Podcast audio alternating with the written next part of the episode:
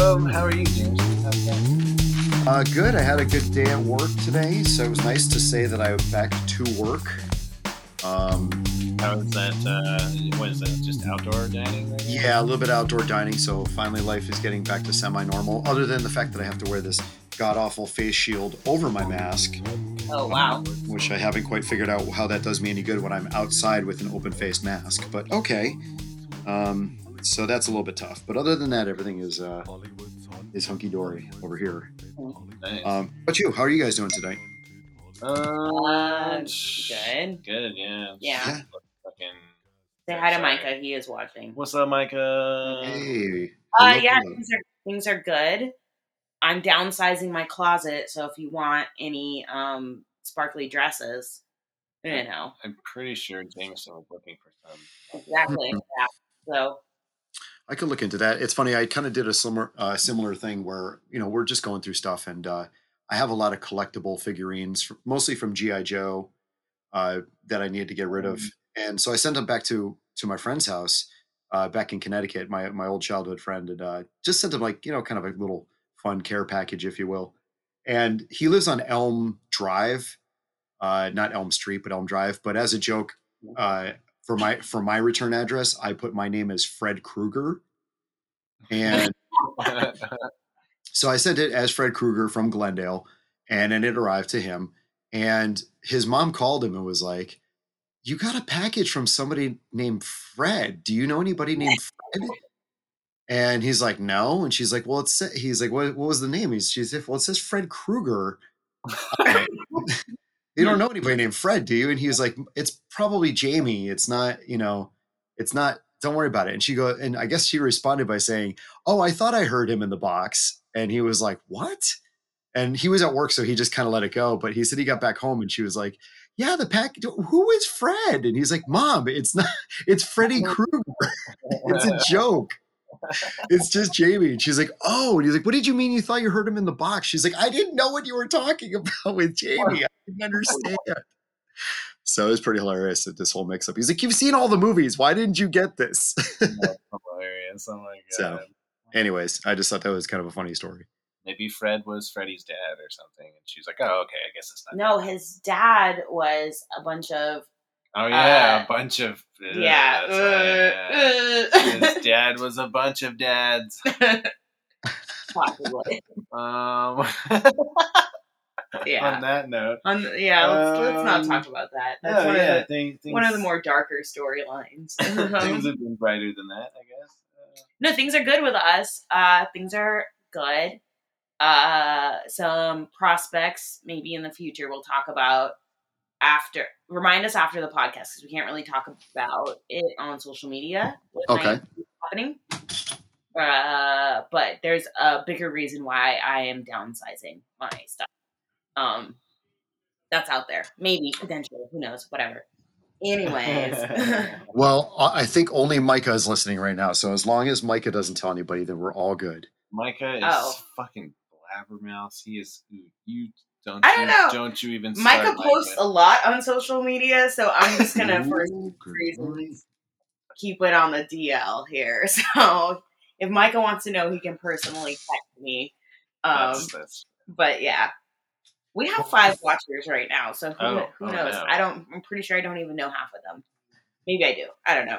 Anyways, yeah. Well, as a little shout out, as a fun as a fun note, my I have a brother named Micah, and it is him and his husband's anniversary today. Their one year anniversary of oh. getting married. oh nice. Very cool. So a year ago today, I was sitting on a beach in Grenada, and it was very good. Oh man. I thought that was going to turn into a war story. but Back no, at WW two. a toast to that. Happy anniversary to them. Cheers, cheers.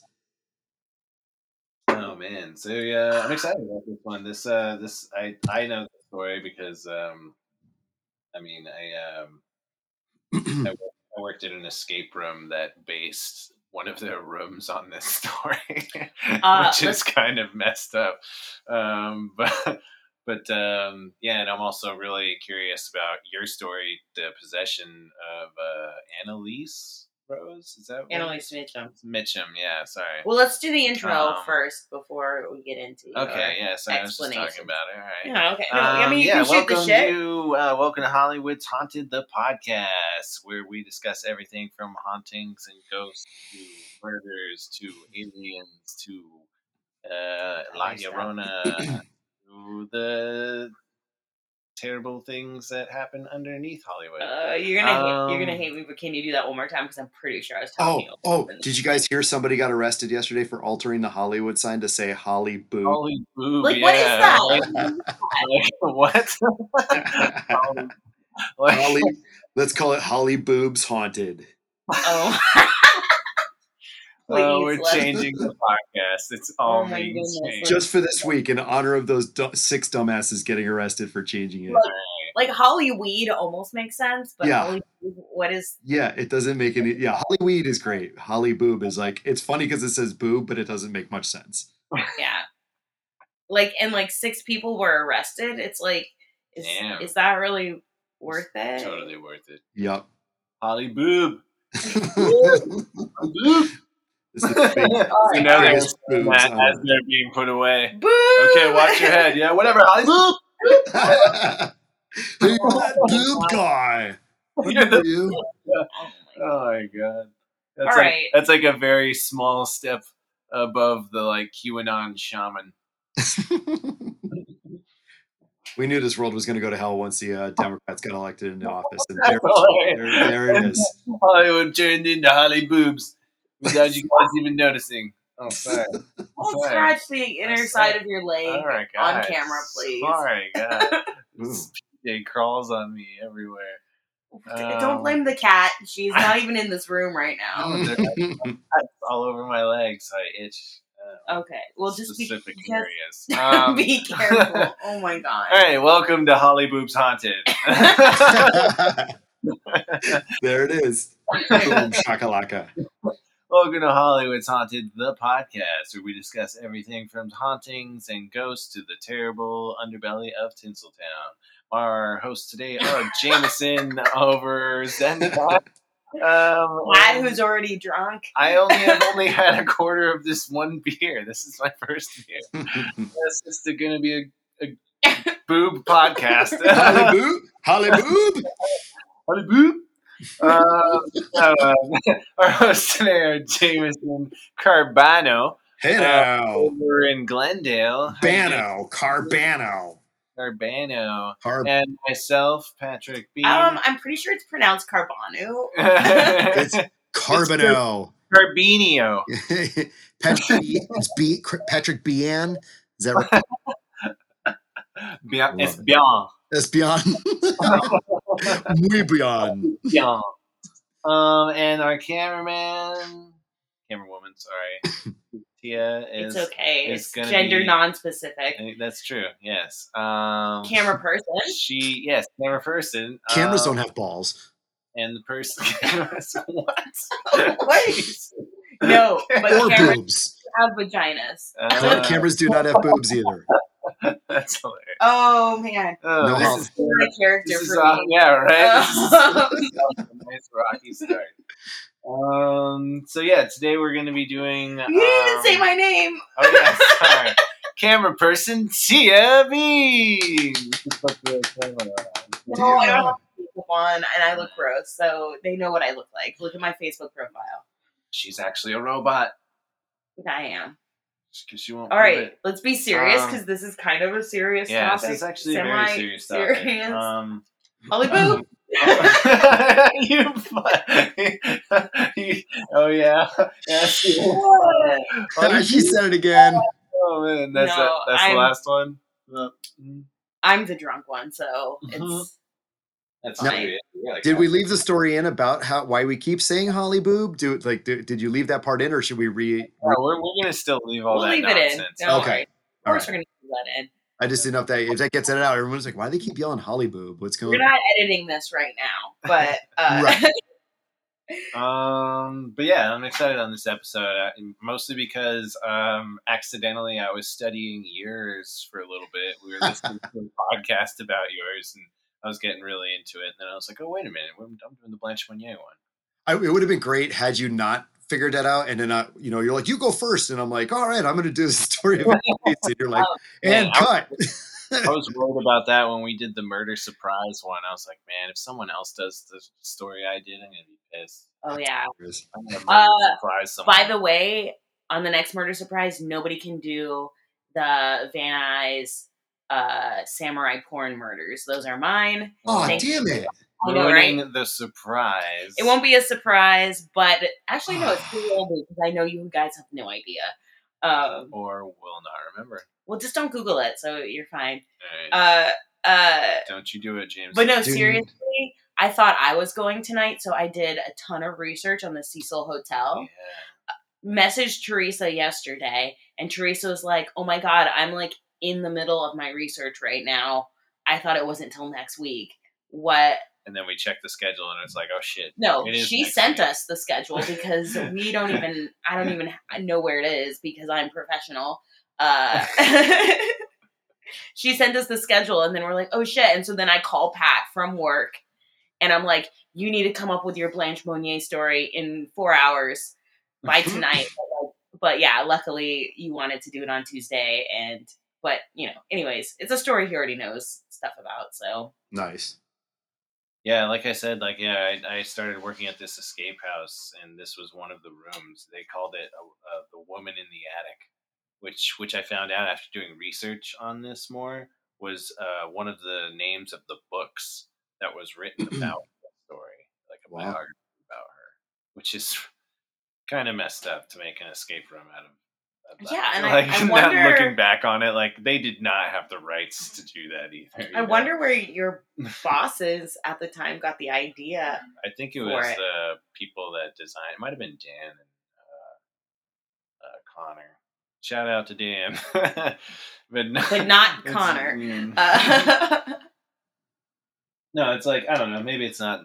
I don't know. It's you know, it's like you find a, an interesting story and you want to like work with it. You know, especially when you're working in the escape room business. I don't know if you've ever done an. es- Have you ever done an escape room, Jameson?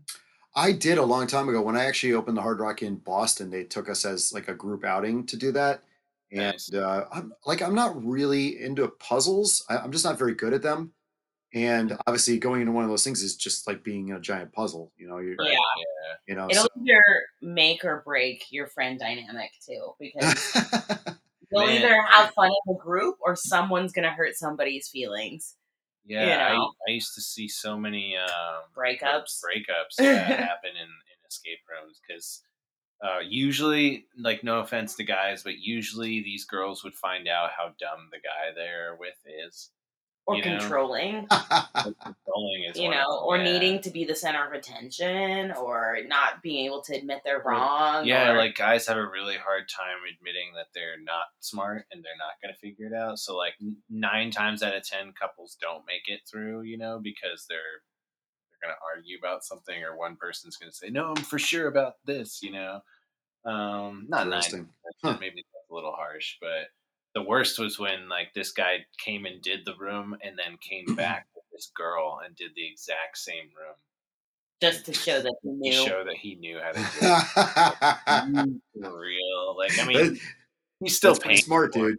you know? He's still paying for it, but it was still like It's not on, illegal, man. you know, but It's, it's pretty smart, man.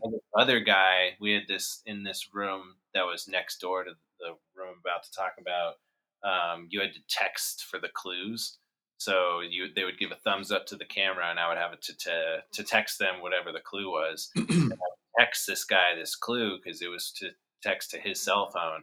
And the girl would be like, "Well, what did he say? What did he say?" And he'd be like, "I don't know. He's not texting it to us." And then he'd be like, "Go and pretend to figure it out because I because I texted him a hint." You know, That's like, hilarious. like, oh my god, man, like. That's funny. He's not saying anything, but look, I found the key. exactly, yeah. That's great. happens all the time. um, Who needs him anyways? You got me. That's great. That's so great. I'm, The- I'm assuming Pat decided he's going first Why? Oh, because I'm talking because about. you're already everybody. talking about it. But that's fine Um, No, I guess I'll go first. Yeah, if that's okay with James. Jameson, you want me? you wanna- Please, please. I thought, yeah, you it was a perfect segue. Um, sweet, cool. Um, so I got most of my information from medium.com, historycollection.com, and of course our great friends wikipedia.com. You know, there's a Murderpedia. Oh wait, no, we went over Yeah, this. yeah, we talked about that. Yeah. I did not get any of, any of my information from Murderpedia this time. Um, but there was not a murder, or was there? no, there wasn't. Um, Just to clarify, there, there was not. There was no murder. yeah.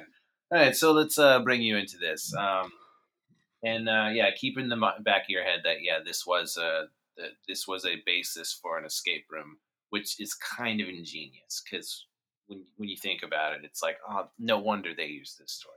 is it ingenious or is it a capitalizing on a poor woman's story? Eh, a little of both. Yes. I'm gonna, I'm gonna talk about uh, Blanche Monnier. Um, she, well, I'll get, I'll get into it. Let's just uh, jump right in. So one day in May 1901, the Attorney General of Paris receives a strange letter. Um, and the letter says, uh, "Monsieur Attorney General," and it's in a French accent. Actually, she wrote in a French accent. all, this is all written in French, and this is just translated. Oh. Um, I have the honor to inform you of an exceptionally serious occurrence. I speak of a spinster who is locked up in Madame Monnier's house, half starved and living on a putrid litter for the past 25 years, in a word, in her own filth. The note was handwritten and unsigned, but the Attorney General was so disturbed by its contents that he decided to investigate immediately. Uh, the police made a customary search of the estates, and they did not come across anything out of the ordinary until they noticed a incredibly putrid odor coming from one of the upstairs rooms. Upon further investigation, it was revealed that the door had been padlocked shut. They broke the lock and broke into the room, and the room was pitch black, and the only window in the room had been shuttered closed, uh, like um, walls. Uh, I'm sorry, walls, uh, nails into wood, shuttered closed, and hidden behind thick curtains. The stench in the mm. dark chamber was so over- overwhelming that one of the officers ordered the window to be broken. As the sunlight streamed in, policemen saw the odor was due to rotting scraps of food that littered the floor surrounding a decrepit bed to which an emaciated woman was chained. And this was Blanche Monnier, La Séquestrée de Poitiers, is I guess what they would call her in French, but that was actually what they called her after the um, this broke in the newspaper because uh, Blanche Monnier is from the family Monnier, which grew up in Poitiers, uh, France. They were big uh, aristocrats, very wealthy family. Um, Blanche Monnier had hadn't seen the sun in over two decades. She had been com- kept completely naked and chained to her bed since the time of her mysterious disappearance 20, 25 years earlier. Unable to even get up to relieve herself, the now middle aged woman was covered in her own filth and surrounded by the vermin that had been lured in by the rotting scraps. The horrified policemen were so overwhelmed by the smell of filth and decay that they were unable to stay in the room for even a few minutes. Blanche had been there for 25 years.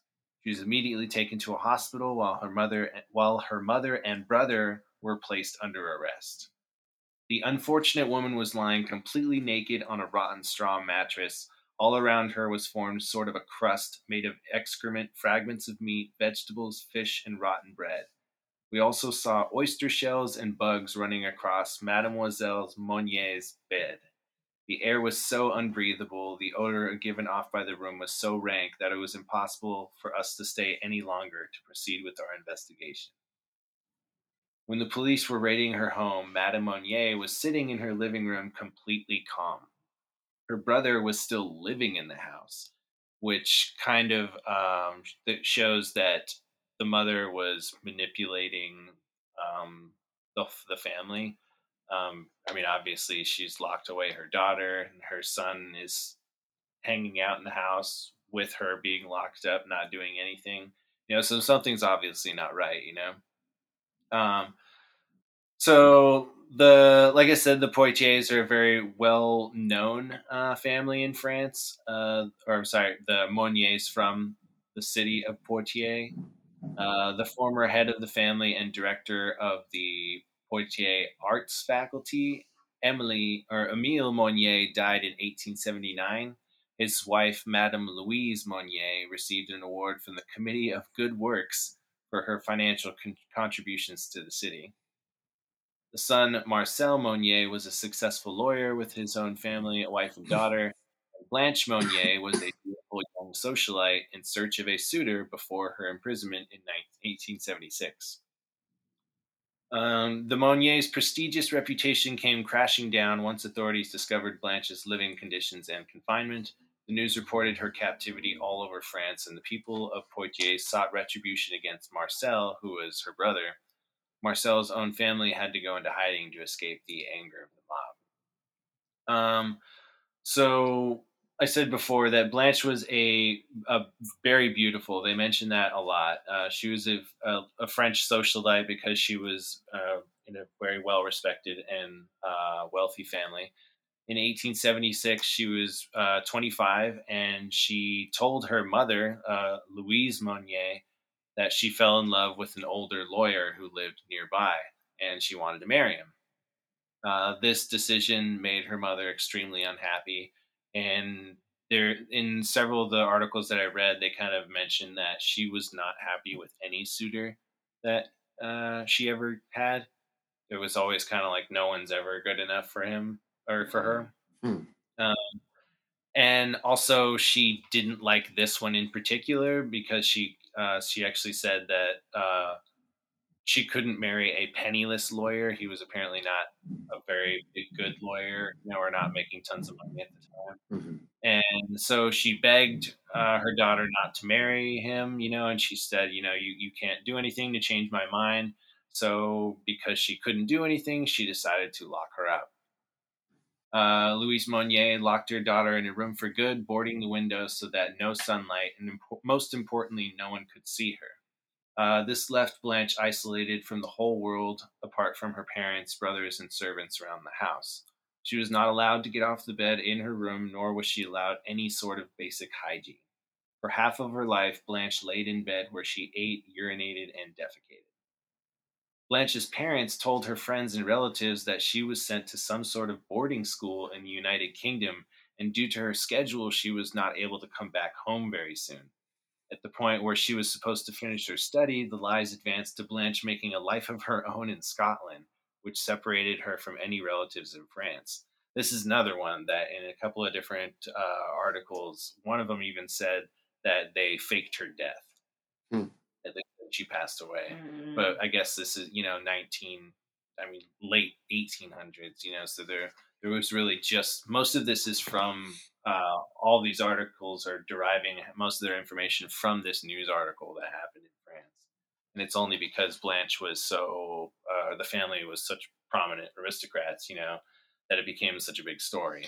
And that's going to be like a common theme coming up, especially with uh, when we get to the Elizabeth Bathory mm. story, with how much she got away, Madame Lalaurie as well, how much your social status can kind of uh, absolve you of you know people will look the other way you know and a little bit of what we're dealing with now mm-hmm. with yeah mm-hmm. money money uh, uh, takes care of a lot of problems yeah yeah makes sense huh. um, yeah it seemed as if blanche suddenly dropped off the face of the earth None of her friends knew where she was, and her mother and brother mourned her and continued with their daily lives. and she was forgotten in the years past. And the lawyer that she fell in love with actually passed away like really early on. Um, so while she was locked up, she was kind of like um, the story. Like one of the papers printed the story as like a love story, as like she loved this guy so much that she wouldn't give in. You know, she wouldn't give in to her mother's demands. You know, she just decided to stay locked up, I guess you could say, but she was t- chained to a bed. So yeah, and he was exactly he was dead, so he wasn't even looking for her. He was exactly, yeah, yeah. Or also, like they told him this whole story, so you know, he's Yeah. like, who is he to say? but after like a couple of years, you know, he probably would have been like, "Well, Whoa, yeah, what's did- yeah, up? Yeah. this is very strange," you know. But he passed on, and you know that's unfortunate. You know. hmm Uh, when he and his, um, I'm sorry, when uh, Marcel and his mother were brought to court, he testified that Blanche was an angry ro- woman who was full of rage. Um, This is his Uh, wife or the, the uh, no, Mar- Marcel is um, Blanche's brother. Oh, okay. Oh, Um, he was so saying Blanche was crazy. Yeah, he's saying yeah, saying that she was just an angry woman, and that's why they had to lock her. Got it. Okay. Um, and they believed that she was mentally ill. He Oh said that only a crazy person would choose to stay in solitary confinement over agreeing to break up with someone. Yeah, it's her fault. yeah, right, yeah. They figured that she must be crazy and deserved to be imprisoned. He also tried to claim that she never even tried to escape the room and that after they locked her in there, she simply accepted her fate and decided to stay. Obviously, that was bullshit. An entire group of policemen had to work together to take down the shutters from the window. And there was no way the weak and starving Blanche, um, who I forgot to mention, I didn't even put this in there, was actually 50 pounds when they took her out. Oh wow. She was 50 years old and she was 50 pounds. Yeah, because she was 25 when at the time that she told her mother she was in love with this dude. Then she locks her away for another 25 years. wow. Neighbors came to testify at the trial, claiming they thought they could hear the screams of a woman shouting "police" out of a block out of the blocked window. This is most likely where the anonymous letter came from. Someone probably noticed the screams that continued on for 25 years. I just remembered uh, Marcel was one of the Clues. clues in The Woman in the Attic. They make out Marcel to be a good guy. To be a he was like he was the one that finally came clean and, and uh, wrote wrote the anonymous letter. Which Yeah. is bullshit because he just sat there and let his fucking sister get locked up like a douche. Um, once she was transported to the hospital, she mentioned how wonderful it is to smell the fresh, mesmerizing air. The doctors mentioned how incredible it is that she managed to even survive for so many years without uh, movement. Uh, a big case took part where all of the Monnier family was interrogated. Uh, Louise Monnier was arrested, but had died 15 days after her imprisonment from what the authorities think was a heart condition, but some people think that she drugged herself. of course, this is early 1900s. There's really no way to find that out. Marcel Monnier, Blanche's brother, tried to defend himself by saying his mother was in charge of this crime. Despite the evidence that was provided, Marcel was sentenced to 15 years by playing a role in Blanche's mistreatment and even imprisonment. Should have been 25. Right, yeah. Even if now Blanche was free, life wasn't easy for her because of the 25 years of imprisonment. She developed several mental and health issues such as coprophilia, exhibitionism, and schizophrenia. Due to all these problems, she was commissioned to a psychiatric hospital where she died in 1913. Um, the story of Blanche Monnier uh, I'm sure seems familiar. The tale has lived on in pop culture references. Um, they even mentioned the show American Horror Story has touched on the imprisonment of Blanche Monnier a Hmm. number of times. Um, When was that? I I didn't I didn't find out where um, this was something I found out recently. Oh, I gotta, I gotta but I'm look that up. that. I didn't finish Um, Apocalypse, which is fantastic. You didn't finish that one? You so you haven't seen our, uh, our, you haven't seen Megan burn in hell yet, huh? All right. What? what? Oh, sorry. Did I ruin something? Spoiler, man, jeez. um, yeah, they also say um, it was in for inspiration for uh, whatever happened to Baby Jane and Flowers in the Attic. Not Oh. inspiration. Interesting. similar type. Similar types.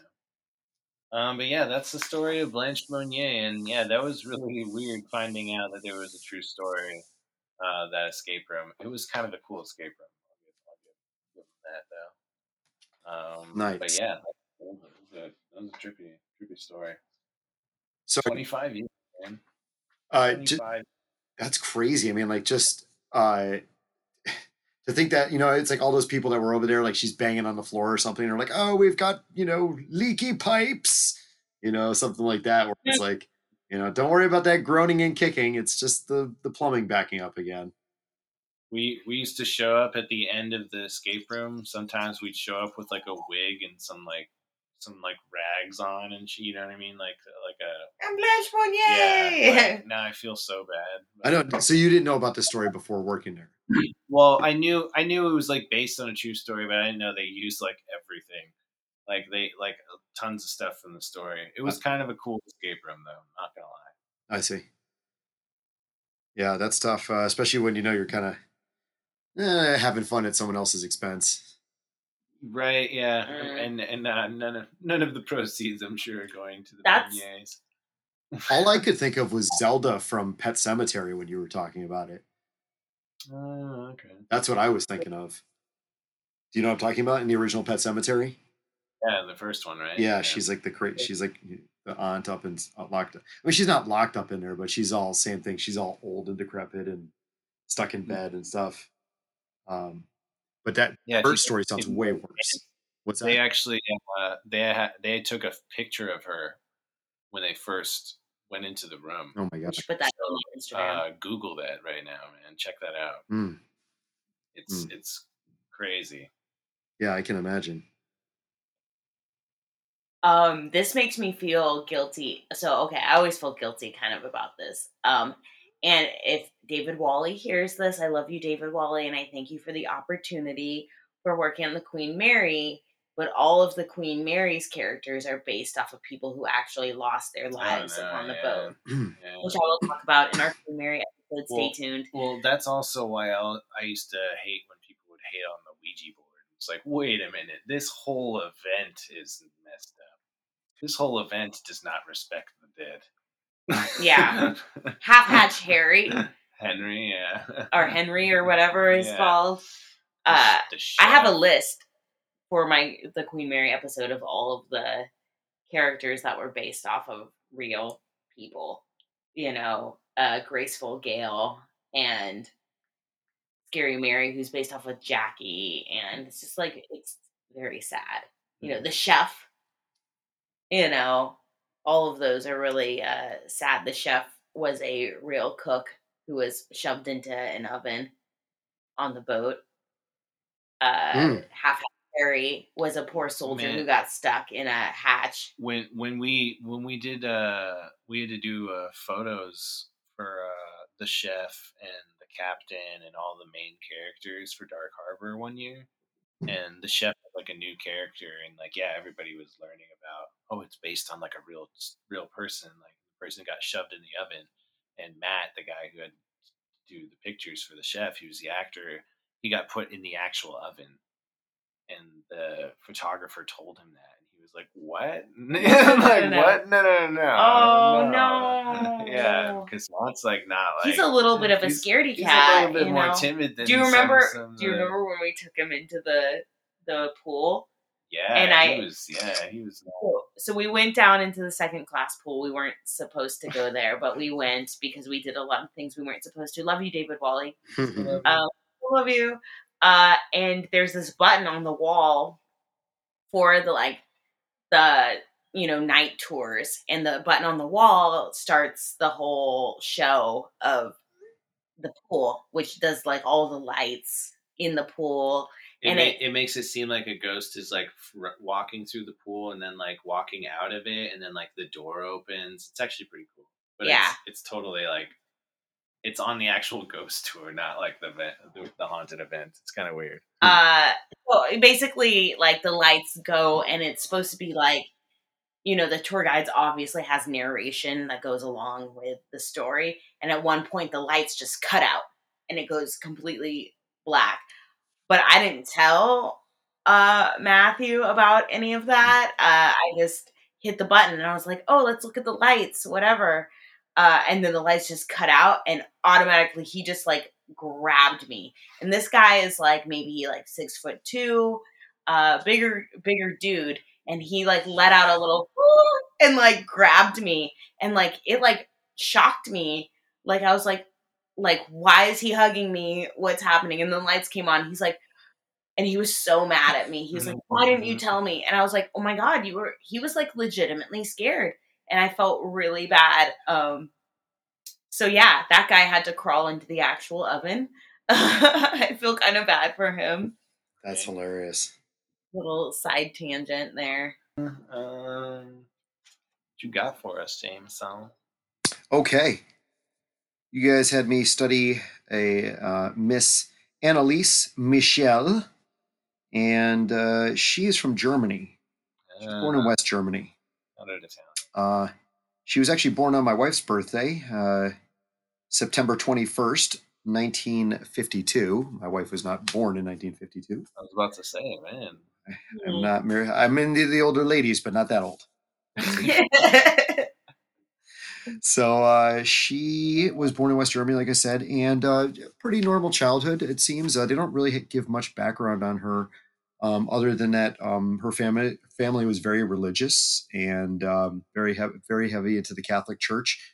Uh, I believe that they said they would she would attend mass twice a week, which isn't have a heavy rotation in the church. I feel, but You Heavy know. for me. yeah, I mean, most people only go once, and she went twice. Um, at 16, she has a, a pretty bad seizure, and um, she's diagnosed when she gets to the doctor. She's diagnosed with uh, temporal lobe epilepsy. Okay, and uh, she ends up having two more episodes of this, and she also becomes uh, diagnosed with depression and admitted into a psychiatric hospital. Now, um, this is around uh, uh, around when she's about a little over twenty. Um, she she does go to, after the second or third seizure. She does start to attend school. Uh, she's in college, and uh, a lot of people kind of uh, they they kind of referred to her as as kind of withdrawn and uh, very religious. They everyone knew that she was very religious, but she seemed a little bit withdrawn in school, and and then the seizures continued to happen, and so she pulled herself out of school. Um, and was admitted to, to the uh, psychiatric hospital for that um, to get her, you know, diagnosis and stuff. She starts getting prescribed all sorts of drugs to help with the seizures, to help with uh, um, hearing things. She starts to hear things like voices and stuff. Um, but before this really becomes a huge problem, um, uh, she's she's trying to deal with it. She's taking the drugs and she's trying to kind of live a normal life, I think. And uh, she goes out uh, like on a with a friend to go to um, like a pilgrimage kind of thing, like a, a religious pilgrimage kind of thing, or an, a religious trip. You know, not necessarily a pil- pilgrimage, but like an outing where everyone is uh, of the same faith. And uh, while she's there, um, one of the priests uh, basically um, realizes that she's acting strange, and she won't. Um, she won't like she's becoming um, intolerant of like religious objects. So like she, you know crosses are bothering her, and she doesn't want to go near the church. Um, Mhm. she's she's hearing voices. She's hearing voices that say like you know you're you're you're damned. You're going to hell. You know that kind of stuff. Um, and when she's at the church, like she wouldn't drink. Apparently, she wouldn't drink from this well that was a blessed well, like a like a Christian well or something like that. Hmm. Um, uh, there you go. She they, they, she couldn't drink water from a Christian holy spring, as they said. Um, they were trying to take her into a into into pray at one point, and she every time she got close to the building, she said that the soil was burning her feet, and uh, that every time that she tried to uh, like you know basically every time that she tried to enter, she'd have to go to a different like she, she tried going through the back door and this and that. And every time she got close to the building, she'd start feeling this burning sensation and and and screaming and stuff. She would see pictures of saints, and she said that they were like blinding her, that the lights were blinding her from you know these pictures. So she definitely was showing signs of of, of strange occurrences that are happening to her. you know? Yeah. But it kind of sounds Um, like schizophrenia or mental illness. Like there's a few mental illnesses. I mean, I'm obviously not an expert, but that will cause you not to want to drink liquids. Mhm. You know, like I know rabies will make you not want to drink liquids, but not that is not a mental illness, but Mhm. uh, dementia will make you not want to drink liquids. Um, and I'm just saying this as like a super non-expert, but I'm also not going to blame everything on religion either. Sure, absolutely. No, it's it's good to be skeptical and, question things. Absolutely. but also who knows Um, like the environment was at the time if they're like, "Oh, here's a cross and we're shoving it in your face," you know. right, right You know, absolutely. it's definitely and when so religion is so hyper focused, like yeah, it's hard to say really. You know, it could be Absolutely. it could be um you know minute amount of schizophrenia which uh i do know develops a lot in in your 20s you could be pretty normal for most of your life and then you hit your early to mid 20s and it can develop in that time frame i don't know how old was she when this was happening Um, she's well, her first seizure was at 16, but when she she was about 20 when she starts doing the whole like I can't be yeah near a church thing. yeah Uh, it would seem that so it seems that like because they're they're kind of vague on. It's hard to make out a timeline from when you're reading about this. By the way, I got most of this stuff from Wikipedia. Um, I did a lot of stuff. I did a lot of things on YouTube, so I don't have any specific names on YouTube, but there's a lot of videos, and I'll talk more about that later about it. But um, I, I kind of just I always check one source and then read a few other sources to see if things line uh, line up or if one is way off than the other one. Uh, and this one was one of the few stories that I've seen that every story I read, pretty much everything lined up uh, the same. You know, little details here and there, but I mean, I think a lot of that stuff could be embellished or or whatnot. Um, you know, to make this the case sound a little bit more frightening and you know strange. Because I mean, a lot of the stuff I'm curious is how, they could have proven it, but regardless, it makes for a for a good story, and and I'd say at least you know seventy five percent of it is is is truth. You know, um, but it's always the little details, especially going back to that, you know, the Madame LaLaurie thing we were talking about. You were talking about the the lady from uh, New Orleans. You know, her story has been embellished over the years, which is a story I think you guys heard and I heard on the Haunted Tour. And you Right. hear it, and it's like this crazy, crazy, crazy story, and then you read about it, and it's like, okay, like you know, it still is a crazy story, but it certainly didn't get to the reaches that were being told to us. You know, yeah Mhm. so um, okay, so she's she's about 20 years old to, and and these are over the next few years she's taking this medication and it's not working. Nothing seems to be seems to be helping. And she basically asks her parents to to get a priest like to, to find a priest because she's like i must be you know i must be possessed. I'm hearing these voices. I'm seeing these things. I'm having these you know aversions to to uh, religious stuff I, I'd like to see a priest. And so the parents agree, and so they get the they they um, they get a um, a priest. Uh, this is after her becoming you know suicidal and having many symptoms that need, need medication. By the way, uh, but again, the medication isn't working. So um, she asks the Catholic Church to intervene, and two two priests uh, meet with her and feel that uh, it's a serious enough um, reason that they have to ask for permission to do an exorcism. I don't know how much you guys know about exorcisms. I don't really know a ton about this stuff. I mean, obviously, you know, if you're a horror fan, you've seen The Exorcist, you've seen all these other movies. Uh, one especially that was even based on this case. Um, but uh, in real in the real world, let's say, uh, you have to uh, go to the Catholic Church and and they have to give permission in uh, for these rites to be um, performed. yeah So I don't know how much you guys know about that, but yeah it's not exactly easy to get one and right, only certain priests are able to do them. Yeah. right. And I'm sure a lot of people pull this crap to get attention, or they're just trying to pull one over on somebody. So they definitely have to they have to go through a lot a series of you know almost interviews, if you will, and they have to be vetted to show Yeah. yeah this is real a real thing, you know. But yeah, so she so the the the two priests go over. One's name is Ernst Alt, and the other priest's name is Arnold Renz. So Father Alt and Father Renz, or how we refer to them. Mm-hmm.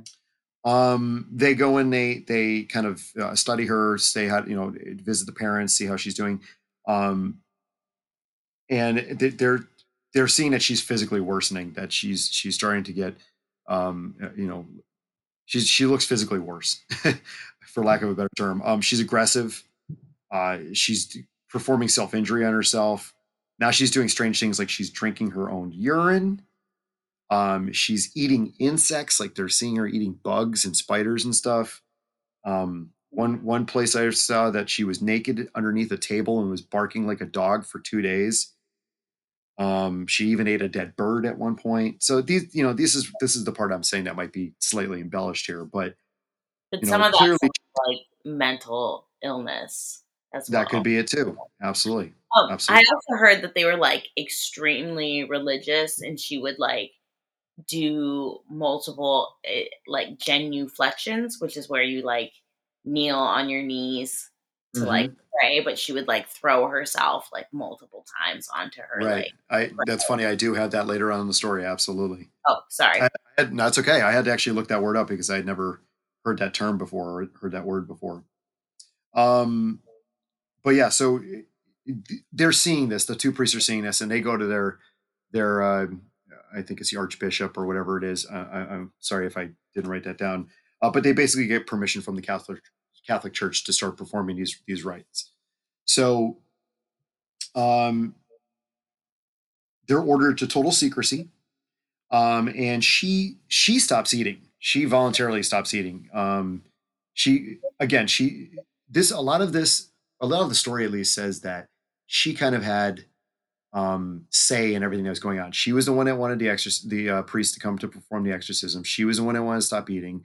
Uh, she was the one that felt that she was possessed. So it was it, it's at least spun in that direction that way that she was aware of what was going on and wanted this help and wanted to stop taking the drugs because they weren't helping her um, wanted to stop seeing the doctors because they weren't helping her you know so a lot of this seemed like it was coming from herself um, yeah her parents stopped consulting on doctors on her request um, and they basically were relying solely on the exorcism to, to heal their daughter okay But like, I mean, it sounds like she's mentally ill and going through stuff. Like, do we like? It's great that she, you know, has say in her own autonomy or whatever, you know, in her own life. But it's like, at some point, people need to step in and be like, "Hey, you don't know what is best for you."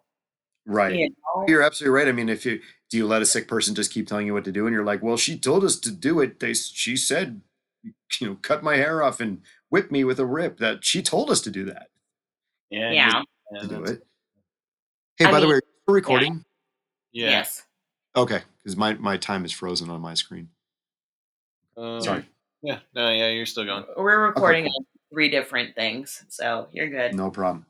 Um, so, uh, th- these priests now come and they they're there for for for weeks. Um, basically, they do this for almost two months, and they perform sixty-seven exorcism sessions.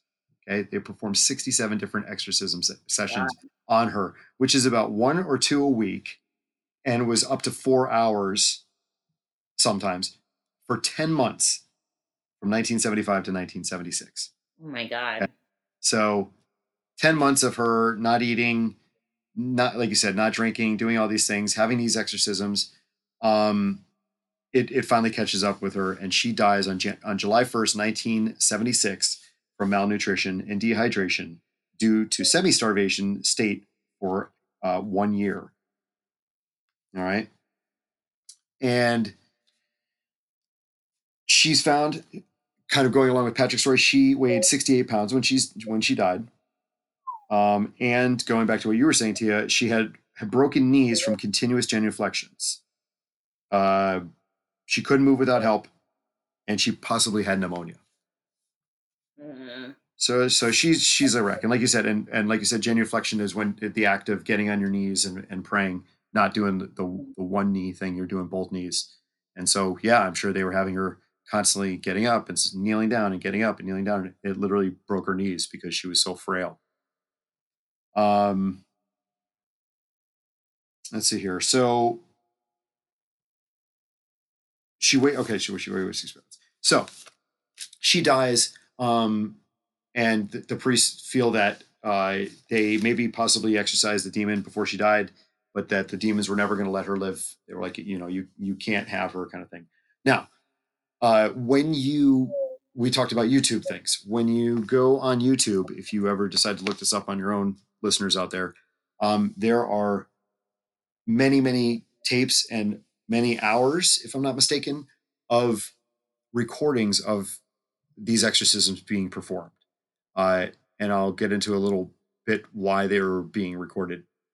Um, so if you want to hear for yourself what she's talking about and hear the priest doing these exorcisms, uh, you can hear these things. I've listened to a few of them, and they're very creepy. So aside from kind of going back to what Tia said, not aside from, but going back to what Tia was talking about, letting sick people kind of run the show. Um, are the parents, as a religious parent, as to religious parents, are you more leaning towards I I think my daughter really is truly sick because of these seizures, because of this epilepsy, because of these mental issues that are not being uh, fixed from medication, is our daughter just genuinely sick and thinking these things and imagining things and and is only into this religion because of you know the life that we've lived with her? Or is she truly something that we think is possessed and when you hear these tapes it makes you wonder man is she really telling is this really really happening because there's different voices and there's different sounds and you know she's saying things that she wouldn't have known historically so yeah, it is kind of convincing. And as a person who's a skeptic, not necessarily not believing in it, but totally not buying into it either, it's tough to make up your mind and say, this is genuine. I really do think that there is possibly some kind of demonic soul or that something that's taken over this person. Uh, personally, I think that it could happen only because of, you know, again, going back to that person, of friend of mine who channels if she can let in a spirit into her body, and I believe that that's true, that she is letting somebody into her body, then why couldn't a, something evil force their way into somebody and mm. and kind of take over their body? Yeah, Absolutely, right. you know. Uh, and I told you with with my channeling sessions, I've done two of them, and and I still walk away with them with some sort of I don't want to say confusion, but just kind of like skepticism. But then yeah. again, when I listen to those tapes again, I hear the facts laid out in front of me, and I can't deny that I, I feel like it's true. So, can exorcisms be done? Absolutely. Do you, or not absolutely, but yes, I think so. Um, do I think that this is a case of her being possessed? Sure, absolutely. I I didn't want to listen to the tapes too much because I was telling Patrick last night that I was listening to a few of them before I went to bed, and I was like, "This is really not a good idea to do."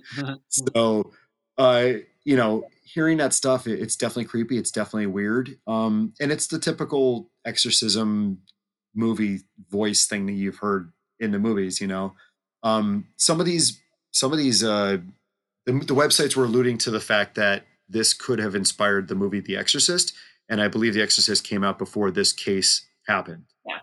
I think The Exorcist was released in like 1971 or something, right? 72.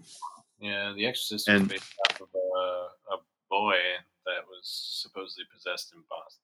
Yeah. And this came, excuse me, this one took place in 1975 to 1976. So, excuse me.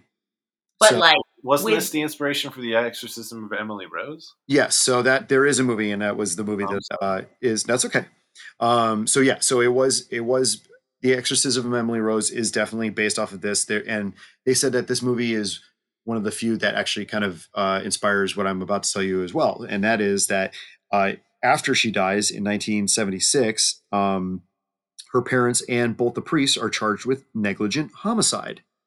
Um, so they're actually brought up on charges uh, stemming from this. It's not just well, well, that was an exorcism and the demons won, case closed. You know, it's like they're like, no, this person died, and she was under your care, the two parents, and so uh, let's let's take it to trial. So they're charged with negligent homicide, and there is a trial in 1978, and they are found guilty of manslaughter from negligence, uh, all of them. So the priests are um, given a six month jail sentence, and that ends up being reduced to three years probation.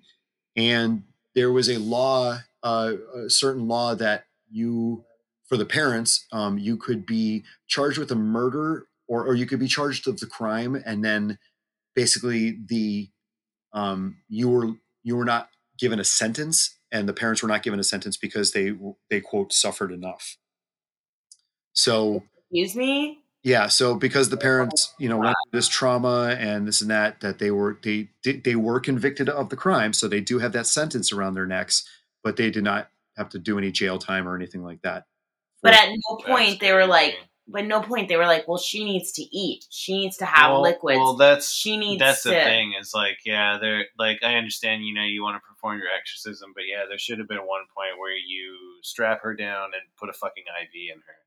Right Yeah.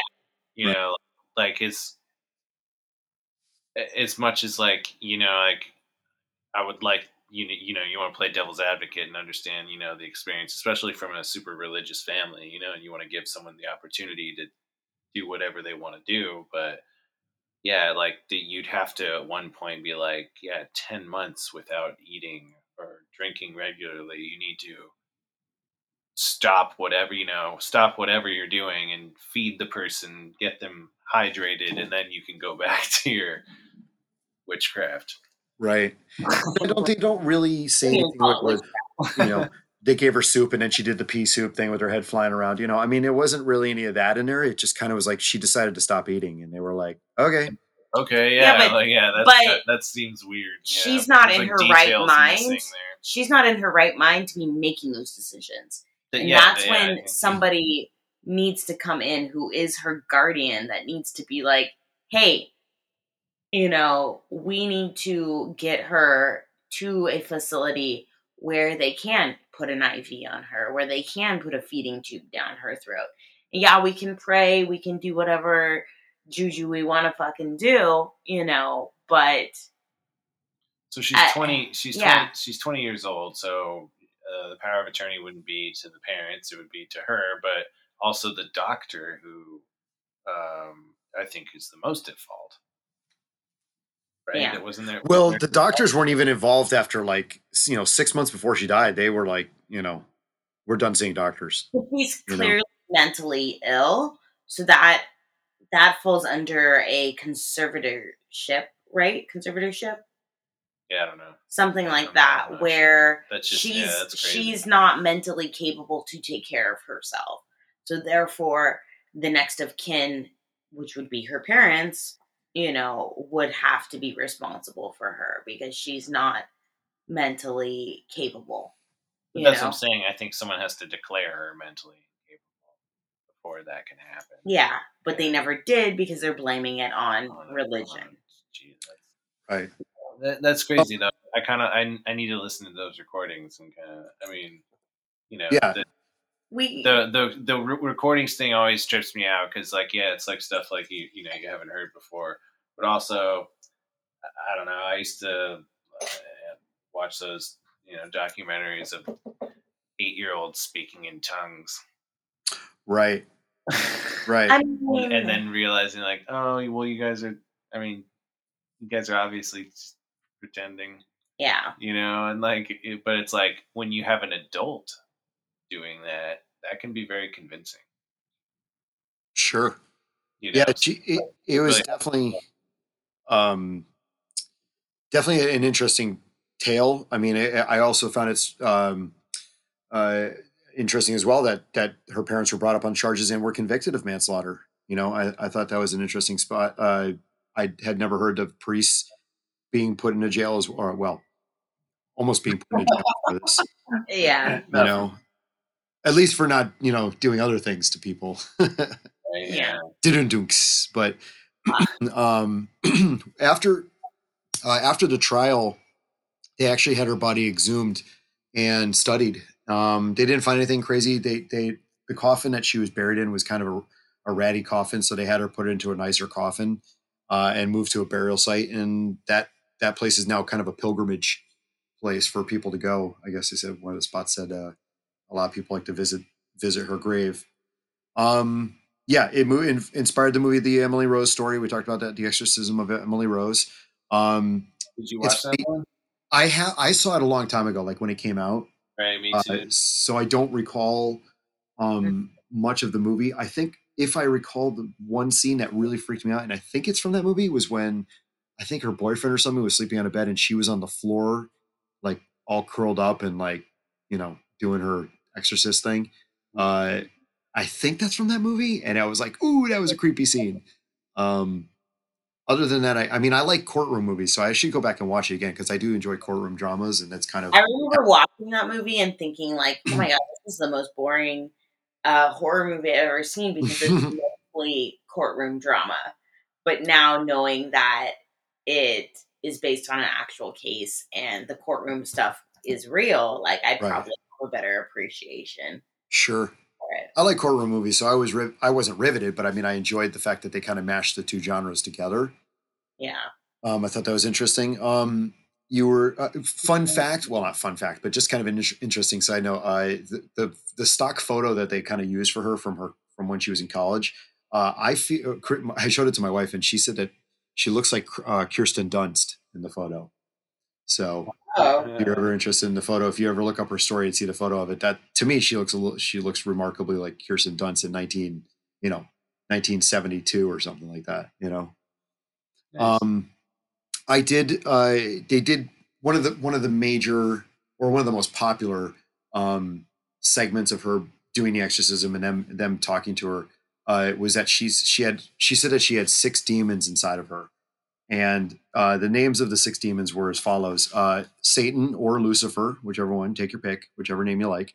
Uh, but also Cain was in there, um, Judas, uh, Hitler, Nero and Fleischmann, who was a disgraced priest. Um, Nero, Huh. I had to- who's, who's of bad guys there? Yeah, right. yeah, yeah, a, who- a who's who of bad guys. Here's your top five. Coming in at number six. Uh, Nero was a Roman Empire, uh, or excuse me, a Roman emperor uh, who was known for very, a very debaucherous living, and uh, he was supposedly the one who fiddled as Rome burned. If you've ever heard that saying. That's right. Uh, Judas, we know. Cain, I forgot to look up. I, I meant to. I was like, oh, the rest. He Like is the evil. I thought it was the Undertaker's brother, but no, Yeah, Cain killed Abel. Killed his brother. killed, killed Abel. Okay, but not the Undertaker, right? We're talking about Yeah. not the Bible, but okay, got it. yes. Uh, and then, uh, you know, obviously everyone knows uh, our, uh, the world's favorite bad guy, Hitler. Um, Hitler. so uh, or Judas, if you've ever seen Jesus Christ Superstar, is the main character. Um, all right, there you go, there you go. So um, yeah, so it, it was a, a you know again like you were talking about a different kind of story in the fact that it, this girl was like, I have problems, mom and dad, you need to help me, and they were like, we totally whatever you think is right, we'll do, and it was kind of more of like just a you know we got to do what's best for our daughter and this is what she said is best for her. And uh, you know they they thought they were helping you know? Um, obviously the church thought it was real enough to to give the okay on this exorcism from to happen um, by the way uh, the the ritual that they used on him was called the the Ritula, rituale romanum 1614 i don't know if you've ever heard that before that's the that's the the um, official name for the exorcism rites that they use. Interesting. Yeah, Rituale Romanum, sixteen from sixteen fourteen. Um, but yeah, to you know, to to to if you don't hear the the the tapes, and and of course the, family used these tapes in the courtroom. That's kind of what I was uh, alluding to with uh, talking about the cassette tapes. Um, they recorded these things because they use them for you know to to bring back to church for proof and to kind of go over things. But also in court, they use these recordings to be like, look, listen to her. She's clearly needs help, and you know this and that. And obviously, it didn't sway the jury. Um, but if you listen to them and and and you hear them, it's it definitely adds credence to their side of the story. You know what I mean? Um, if you don't listen to those and you choose not to, which is fine, it's a little bit less uh, convincing, let's say, to hear this story from me to say like, you know, well, of course she was clearly possessed. You know, you just think, oh no, like you said, your their daughter is sick and they're very religious and they feel, well, she must be possessed because this this medication clearly isn't working and she's been taking it for five years and nothing the doctors can do is helping her and she's getting worse and you know doing all these crazy fucking things. So, um, so I would say if you want to give this story a chance and and really weigh it out, listen to the tapes and then go back to the story. Yeah, I'm gonna I'm gonna check out some of the tapes. Yeah, yeah, we should play them at the end of the podcast. Yeah, I, there's some good ones that are only like a few seconds long, and then there's I think there's whole sessions in there too. Um, but you know, it looks like you know she's definitely having full on conversations with the priests. You know, they're mm-hmm. asking her, you know, why why don't you like Jesus and why are you acting like this? You know, she kept saying that she had to repent for other people's sins. Basically, she was well, kind of like sacrificing herself. It seemed. What I heard was so like yeah, we did kind of study this a little bit, thinking it was Pat's story. Um, mm-hmm. But she would sleep on the floor of her room instead of in her bed mm-hmm. to atone for the sins of drug addicts that had to sleep on the streets. Mm. So she would I'm going to sleep on the floor because they don't get to sleep in their beds and atone for their sins. Hmm, I didn't see that one. That's interesting. Is like, yeah, it, it it already sounds extreme from the beginning, and self self deprecating, and it's it's just very odd. You know, how is that helping drug addicts? But it's this whole, like I have a, a lot of. Oh, my phone just died again. I have a lot of opinions about religion, you know, and I think prayer is great for when it be when it comes to yourself. And sometimes for other people, sending good vibes is definitely great. But when it comes to strangers and things like that, you can love and worship and pray all you want, but it's not really doing much good, you know, in the long run. And it can get to an obsessive point pretty quickly. And that's mm-hmm. what it like to me is that she was obsessing over something. Became very extreme and just just got really out of hand very quickly. That you know tied in with maybe some mental illness or brainwashing or who knows you know allergic reaction to something you know yeah and i mean you know i, I know you're angry at i know it you seem angry at the parents and and you kind of blame them. But I mean, I don't think that there was in, any point where they were like almost like you know punishing her like in in Patrick's story where you know they clearly yeah. were doing this to punish her. And I don't think that they were not feeding her because they didn't want her to live. They weren't, you know, they were just doing what they thought was right. And I think that that's why that law was put in, not necessarily put into place for them, but they were able to use that law for, you know, yes, what you did was wrong, but we we know you didn't do it because you were trying to hurt your daughter you know? Yeah and it's well it's, also like what is this is what 75 it's this right? cult mentality. 1975 yeah.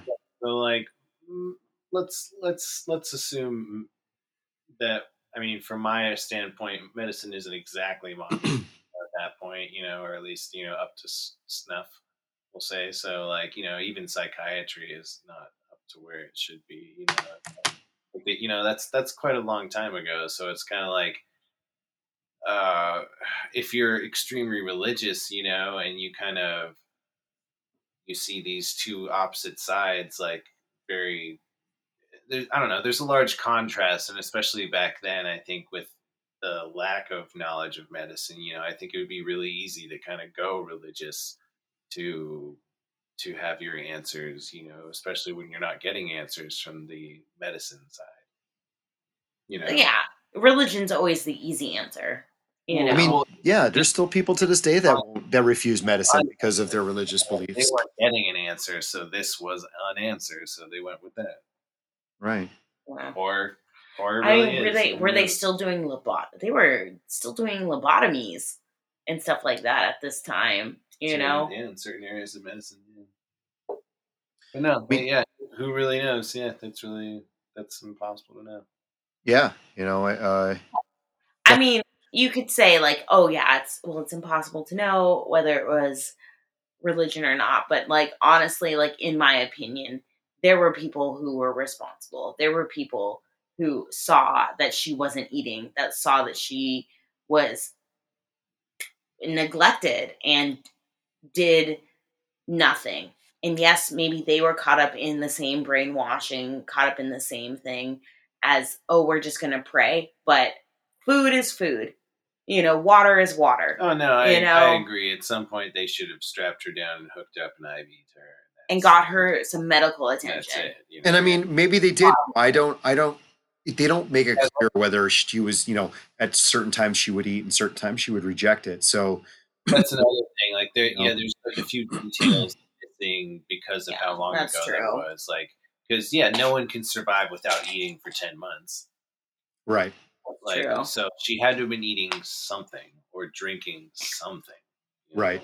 Yeah, because they said it was a year.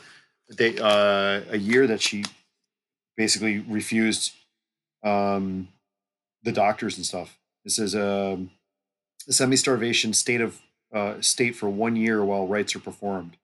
So yeah, you know, for what almost almost a year that she stops, and then they start the exorcism for ten months. And yeah, I was just surprised. I was like, "Holy shit, sixty-seven times! Jesus, that's quite a bit."